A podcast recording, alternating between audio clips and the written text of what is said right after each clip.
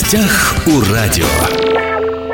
Здравствуйте, меня зовут Владимир Лозовой. 20 дней в якутских лесах провели воспитанники Центра социальной адаптации «Грань». Это один из самых серьезных походов для детей, для подростков. Они к нему готовились не один месяц, и, уважаемые радиослушатели, преодолели больше 70 километров по пересеченной, что называется, местности. Они защищали статус юного инструктора. Вот сейчас подробнее об этом нам расскажет, наверное, главный инициатор всего этого действия, директор Центра социальной адаптации «Грань» Михаил Непогодин. Михаил, здравствуйте, рад вас видеть. Добрый день. 20 дней в якутских лесах. Сколько было лет детям? Ну, я хочу, во-первых, поправить не 70 километров, а от 145 до 200 километров мы прошли. Неверная Есть, информация. Да, неверная меня. информация. То есть, смотрите, 70 километров – это прошла, э, это пешая часть нашего маршрута до Высокогорных озер и обратно. Это основная часть группы. Часть группы прошла 200 километров, то есть, это 80 километров сплава и получается 120 километров пешки. Что касается возраста детей, от 11 до 19 лет Э, наша группа состояла не только из хабаровских туристов, но и из наших детей из центра Грань, но и из э, экологического клуба Нерингри. То есть было 13 ребят из Нерингри, 17 из Хабаровска. У нас было 30 человек группа. Было несколько целей у этой экспедиции. Одна из целей – это личная моя цель, потому что я был 21 год назад в такой же экспедиции именно в этих местах, и мы выходили из тайги без продуктов 12 дней. Были ребята из детских домов, но они были немножко постарше. А, и вот 21 год назад э, по более сложному маршруту мы шли 100 километров и сплавлялись 100 километров и не встретились с группой, которая должна была нас э, обеспечить продуктами на оставшиеся 10 дней. И, соответственно, получили вот такой э, экстрим. То есть мы ели шишки кедрового стланника, ловили рыбу без соли, ели, значит, хариуса и собирали, соответственно, ягоду, ели ягоду. И вот это ностальгическое чувство меня привело к тому, что это было на самом начале центра грани, 21 год назад, нам сейчас 24 приблизительно. А вот этот поход для меня был очень важным. А почему? Почему? Потому что я говорю, дети, вы понимаете, говорю, то, что вот мы ходим там вот здесь рядышком на хор, там, не знаю, по Амуру катаемся, там, на велосипедах, там, пещеры какие-то, в ближайшие районы, это все, говорю, детский сад. Давайте отправимся в экспедицию, где вас будет есть мошка с утра до вечера, комары, вы будете по пояс по болотам идти, по курумникам там, но это будет очень круто. И я, я понимаю, что мои дети это водники, и все говорят, ну мы же, говорит, вообще водники. Я говорю, вы, конечно же, водники, но ходить вы будете и на лыжах, и на велосипедах, и пешком. Поэтому э, юный инструктор, он должен, это гордое звание достаточно. Вы сказали курумники, это что курумники такое? Курумники – это просто в горах, э, там, где уже нет леса, там идет навал камней, они все шатаются, если ты там неправильно наступил, ты можешь с рюкзаком тем более, ты можешь там и повредить ногу, и много чего. И была одна из ситуаций, где э, мы э, вот этой группой из четырех человек прошли 60 километров за два дня по бездорожью. Э, в первый день мы прошли 18 часов, мы с полчетвертого утра встали, и только в 10 часов вечера мы легли спать это ноги стерли в кровь. То есть мы шли в кроссовках, вроде, казалось бы, легкая обувь, все, но это кедровый стланник, это где-то ты идешь просто по воде, по камням, где-то ты идешь по ягелю, но он подскальзывается там все, где-то ты лезешь по тем же самым курумникам, по наледям, там еще есть лед у нас э, в Якутии, в этот период еще лежит лед. То есть э, Павел, наш инструктор, 25 лет ему, он стер в кровь обе ноги, я всего одну, только правую. Поэтому я был в нормальном боевом состоянии. Пашку пришлось на следующий день детям нести 5 километров на носилках. Это тоже ой, дорого стоит. То есть просто так на соревнованиях мы вяжем носилки, делаем из анорак такие из курток такие, значит, носилки импровизированные. Каким это образом? Ну, там 100 метров пронести надо человека. А здесь все по-настоящему. То есть мы дали отдохнуть ногам, то есть мы смазали все это, э, ну, естественно, спасателем, то есть засушили ножки немножко и дали человеку полутора суток не двигаться. Э, для, ну, а двигаться-то надо на маршруте. Нам, у нас есть билеты домой и так далее. Поэтому мы шли вот с перевала 5 километров, спускали Пашу значит, на носилках. Слушайте, а... мне вот как э, я все-таки служил срочную службу в МЧС, мне просто, так скажем, профессионально, если, это, если это можно так назвать, интересно. А ноги-то стерли почему? Потому что обувь неподходящая, ну, или трекинговая нужна я обувь? Бы сказал, я бы сказал так, что на самом деле есть вопрос, да, э, наверное, в любой обуви, если ты 18 часов будешь идти по бездорожью, ну, скорее всего, будет дискомфорт. А это постоянная вода. Ну и причем до этого мы уже 4 дня шли а, по воде и уже были потертости. А, ну, это бы мы шли по 8 часов в день. А здесь мы шли 18 часов вот за один приход. И именно потому, что ты должен идти в любом случае. То есть, естественно, скорость наша снизилась уже на последние там 6-8 часов. Мы шли очень тихо, потому что Паша уже стер ноги.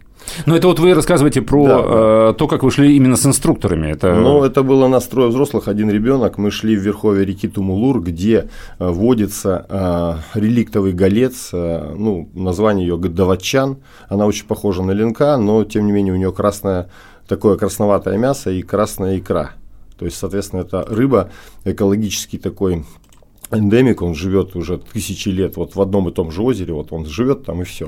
То есть вы шли, чтобы увидеть эту рыбу? Ну, мы ее не увидели, да, мы ее не увидели, просто побывали в истоках э, э, рядом с этой рыбой, где она живет, потому что в летний период она уходит на глубину, озеро до 200 метров глубиной, поэтому она сверху слои прогревается, а рыба этого не любит, уходит вниз.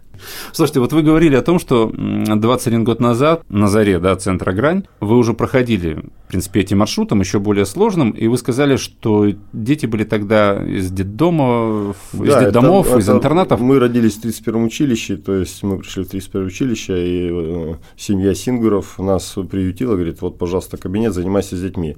Я только через полгода узнал, что эти дети детдомовские, когда спросил Ивана Амосова, Ивенко по национальности, и вот, который первый воспитанник центра. Я говорю, Ваня, ты когда домой? Куда домой? Ну как, да, к родителям.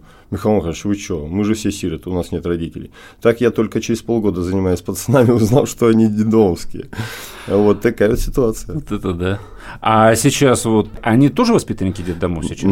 Сейчас это были дети, ну, просто воспитанники центра грани. Не было тут ребят из детских домов, здесь были многодетные, были там приемные дети, но это были просто вот э, дети, которые ходят к нам и которые сейчас составляют костяк центра грани. Вот мы сейчас 20 э, человек обучаем на юного инструктора. Конечно, из этих 20 надо сказать, что ну 50-50, да, то есть есть действительно ребята, которые прошли огонь, воду медные трубы, они уже зимой побывали в лыжном походе шестидневном, они уже сплавлялись на сабдосках там многодневном э, походе по реке, вот сейчас они э, пошли болотами, выступали на соревнованиях на Кеморале, э, вот, то есть они прошли уже много чего, но это было действительно испытание, потому что пешеходный маршрут с тяжелым рюкзаком по болотам, по горам, это дорого стоит, и надо сказать, у нас было три девчонки, нет, именно с Хабаровска три девчонки, еще были девчонки с Нерюнгри, ага. наши девчонки реально, был момент стресса, и то есть они втихушку плакали, то есть я-то не знал об этом, но они действительно плакали. И даже та вот Надя Кузнецова, которая у нас, э, ну, такая боевая девчонка, э, многодетная семья, но она маленькая, и она такая, все, она там прям упертая девчонка, молодец. И то она говорит, Михаил Михайлович, я утром третьего дня просыпаюсь, и тут опять этот рюкзак, я такой, все, я начала плакать. Ну, вот так вот, понимаете, то есть что через слезы, через какие-то испытания. Но, отдохнув, у них было две дневки на Высокогорном озере, они делали исследования экологические, э, микроорганизмы искали в озере и пробу воды снимали. А, для этого специально а, с Нерингри клуб они взяли лабораторию маленькую, небольшую, и вот э, делали испытания. Но вот эти дети, я вам скажу, что э, была и кровь из носа, когда мы шли, да, то есть и было темно в глазах, у кого-то головокружение, потому что жара, ты идешь в гору с тяжелым рюкзаком, а, но это физическая нагрузка большая. Ну а вообще не подготовлены к этому? Ну как не подготовлены? Конечно, подготовлены. То есть, э, ну но... не, но вы как руководитель уже были уверены, что. Ну, конечно, я уверен, обязательно. То есть, ну что, если плохо, ну мы остановились в неплановой, в неплановой остановке, разгрузили человека. Мы там несколько раз разгружали ребят. Когда ты приблизительно знаешь, что у всех такой-то вес, у всех э, все несут продукты, продукты, кстати, это тоже подготовка большая. Мы сушили продукты дома, дети в сушилках специально и мясо, и картошку, лук, морковка, все это сушилось для того, чтобы э, не нести тушенки, банки, это все очень тяжелое. И когда ты несешь какой-то, какие-то продукты, которые с водой, то есть наполнены сухие продукты, они очень легкие. Поэтому, и тем не менее, на каждого человека от 4 до 5 килограмм получался э, получался вот продуктовый набор только. А дальше уже есть личные вещи. Кто-то взял поменьше вещей, кто-то побольше вещей. Э, вот. А вот удобности рюкзака зависело. На самом деле вот у Нерингре э, были не очень, скажем так, хорошие рюкзаки, потому что нету такой материальной базы хорошей. И поэтому uh-huh. ребятам было тоже очень сложно. Э, когда у тебя профессиональный рюкзак, у тебя хорошие мощные лямки, это одно. Когда у тебя там еле-еле там в плечи все это вдавливается, это все сложнее. То есть в этом деле в рюкзаке цена имеет значение, да? Конечно, ну, имеет, качество рюкзака имеет значение. А взаимопомощь была? Ну, вот вы как вы же как педагог, понятно, что вы директор центра да, социальной адаптации Грань, но вообще, ну, как бы это педагогическая же работа. Вот если посмотреть с этого ракурса, вы наблюдали, как дети, как они друг с другом себя вели? Ну, вот если взять первый день, да, встречи, то есть еще никто ни с кем разговаривал, тем более это две группы, да, Грань и, соответственно, Нерингри, клуб э, экологический, то есть, э, ну, непонятно, кто, чего, как. И взять последний день, то это все уже слияние, там, обнимашки, там, э, расставание, то есть уже это уже не просто так. Но мало того, мы же не только сходили в лес в тайгу, мы еще зашли в два села, то есть это Уснюжа, вернее, мы к ним не пришли, мы были на станции Юктали, и дети дети из Уснюжи, это и венки по национальности, 80% этого села. Мы договорились с директором детского дома, нам привезли детей, и мы их обучали э, кататься на сабдосках, на катамаранах. А в этот момент как раз у них проходил национальный праздник, и все, значит, оленеводы, которые со всех там пастбищ, они съезжались на Большую Поляну, там пели песни свои там и так далее. И вот э, это очень дорого стоит. После чего мы э, проплыли по Нюгже и по Алекме порядка 80 километров и а, также договорившись с директором школы Алекмы Сергеем Юрьевичем, а, нас разместили в школе. Мы, кстати, на обратном пути ночевали в школе. Мало того, мы там вынесли парты в подвал, чего-то там помыли. А, вот, то есть еще и позанимались такой практикой пришкольной. А родители как отпустили детей в такой поход? Во-первых, мы очень много походов ходим не только сами. То есть э, к нам могут и родители тоже присоединяются, и ездят и на сплавы, и помогают нам в работе родители. Поэтому родители понимают и видят, как меняется ребенок э, в туризме. Туризм это большой инструмент, который влияет на, ну, не знаю, на целеустремленность человека, на э, обогащение его э, всевозможными нужными навыками. Чем хуже, тем лучше, как я говорю. Вот сейчас мы поедем в Приморье 8 числа. И здесь, э, вы понимаете, да, в Приморье все уже там, дороги развалились, в общем, короче говоря, уже месяц льет дождь, непонятно, тут еще новый приход тайфун, и все, я говорю, едем туда, где самое хуже всего, в Преображение. вот, э, то есть, чем хуже, тем лучше для педагогики и для всего остального. То есть, э, человек понимает чувство жизни, вкус жизни. Но безопасность же все равно краеугольная а, безопасность история. это э, краеугольная история, но уж понимаете, мы у нас у чиновников и у нас у взрослых, особенно те, кто не ходит в лес, у них э, повышенное чувство опасности в голове. То есть э, здесь, если ты ничего не вредишь природе, то и природа не вредит тебе. А что касается еще вот мысли про, хотел сказать, что когда мы пришли, вот реально на первый день, на второй, на третий смотришь в глаза, говоришь, ну как, классно. Дети говорят, да нет, все ужасно. А, ну а что вот хорошего вот в этом всем ужасном, когда ты там идешь?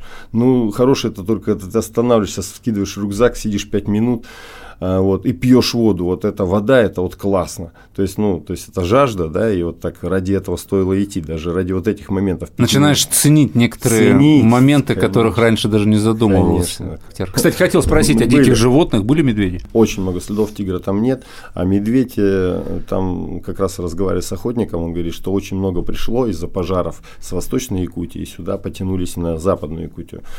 Э, вот, поэтому медведя много, говорит, он такой достаточно наглый и не хочет даже при выстреле уходить. Но у нас были петарды, у нас были фальшвейера, гранаты от страйкбола, то есть, ну, то есть такие шумовые вещи. Ну и когда идет 30 человек по тайге и свистит, а, то есть э, звери просто в панике разбегаются.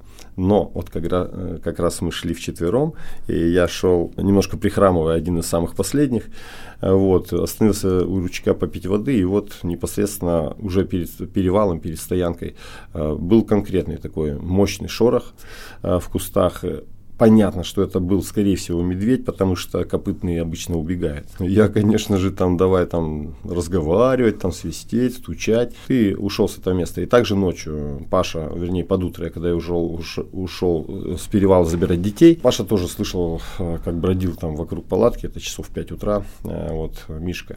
Но визуально мы не встречались. Защитили все ваши воспитанники вот это звание юного инструктора? А, вот, э, Или кто-то нет? Скажу так, конечно, все э, наши воспитанники получат майки юный инструктор, то есть это достаточно такое очень торжественное мероприятие будет. Сейчас я выдал уже всем сертификаты, мы уже поговорили с ними, пообщались после похода. Вот. Но, естественно, я принял решение делать немножко не так, что все одинаково юный инструктор. Нет, я сделал просто три степени. И я думаю, треть э, это будет первой степени инструктора, те, которые прошли все походы у меня и действительно сдадут зачет по всем ну, небольшим таким заданиям, которые я выдам им в сентябре. А следующая часть будет второй степени и третьей. То есть, грубо говоря, uh-huh, будет вот три градации, потому что я не смогу всех сравнять в одну калитку. Ну, ну есть чему это будет нечестно. Кстати, это, ну, да, да, это будет, во-первых, нечестно, во-вторых, а, действительно, то есть, э, что такое юный инструктор? Даже не столько вязания узлов, постановки палатков, приготовления пищи, умения спланировать маршрут. Нет. Самое главное – это включенность. Это быть внутри процесса, не внешним наблюдателем, о, кто-то там дежурит. А вот ты приходишь, и ты отвечаешь не за себя, не за свою любимую там палаточку, место, чтобы тебе было тепло и не холодно. Это ты отвечаешь за всю группу. Ты должен в дождь, в мороз, не знаю, во все. Ты должен так сделать, чтобы твоей группе было хорошо. Вот это инструктор. Он оберегает всю остальную группу. И вот здесь у меня, естественно, были ну, как, э, конфликты внутри себя, и были указания детям, кто, кто действует не так, да, кто, допустим, пришел, ему плохо, и вот он, ему плохо, и вот он хочет, чтобы ему было лично хорошо. Это, это как раз-таки в общепедагогической ситуации это плохо, это не инструктор. Хоть он там 100 узлов может вязать, хоть он может там палатку за секунду поставить, это не инструктор, это человек просто сам для себя. И вот эта вот как раз включенность, она проявилась, наверное, во второй части похода, и это было классно. Красиво там было? Очень красиво. То, вы понимаете, болото, болото болотами, а есть морожка. Вот мы нарываемся на поляну морожки, и все, 30 человек едят час, а поляна морожки как была нетронутой, так и осталась нетронутой. То есть э, голубика начала созревать. То есть все это э, ну, просто замечательные э, моменты жизни. Ради этого стоит жить. Сегодня напротив меня у микрофона был директор Центра социальной адаптации «Грань» Михаил Непогодин. Мы говорили о туризме, о том, как ребята, воспитанники Центра «Грань», 20 дней находились в якутских лесах и защитили статус юного инструктора. Еще раз спасибо, что пришли. Спасибо, до свидания. Уважаемые друзья, все записи наших интервью на SoundCloud, на подкастах «Восток России» представлены во всех социальных сетях. Всем самого хорошего. В гостях у радио.